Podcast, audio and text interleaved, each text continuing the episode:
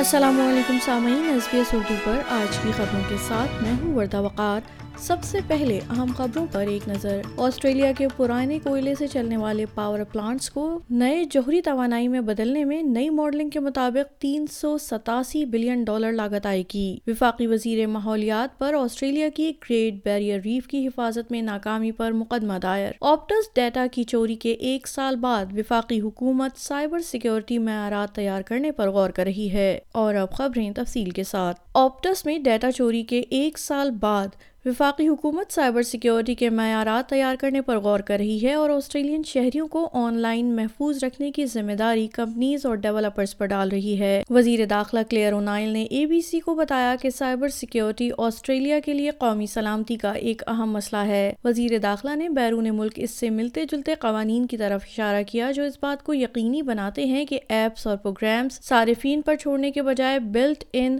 تحفظات فراہم کریں۔ One of the things that we've seen in countries around the world who are perhaps a bit ahead of us, who have got a bit of a head start on the cybersecurity challenge, is that they are starting to develop standards for how products need to be cybersecure before they can be sold.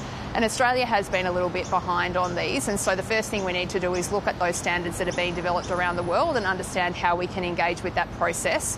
Australia کے پرانے کوئلے سے چلنے والے power plants کو تبدیل کرنے کے لیے جوہری توانائی کے استعمال پر نئی ماڈلنگ کے مطابق تین سو ستاسی بلین ڈالر کی لاگت آئے گی۔ توانائی کے وزیر کرس بوون نے حزب اختلاف پر حملہ کرنے کے لیے اپنے محکمے کے تجزیے کو ہاتھ میں لیا ہے، جس میں کہا گیا ہے کہ جوہری توانائی کو خالص صفر کے اخراج میں منتقلی میں آسٹریلیا کے توانائی کے مرکب کا ایک اہم حصہ بننا چاہیے۔ جناب بوون نے اے بی سی کو بتایا کہ نیوکلیئر توانائی سے بجلی کی پیداوار مضبوط مضبوط قابل تجدید ذرائع سے تین گنا زیادہ مہنگی ہے۔ ان کا کہنا ہے کہ چھوٹی ماڈیولر ٹیکنالوجی بڑے پیمانے پر غیر تجربہ شدہ تھی۔ I can't think of a worse fit for Australia than nuclear power.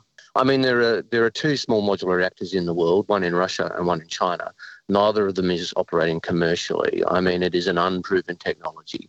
Uh, and even its big boosters, apart from Ted O'Brien, who seems to think it can happen in the next couple of years, internationally, even its big boosters say nothing's going to happen before twenty thirty.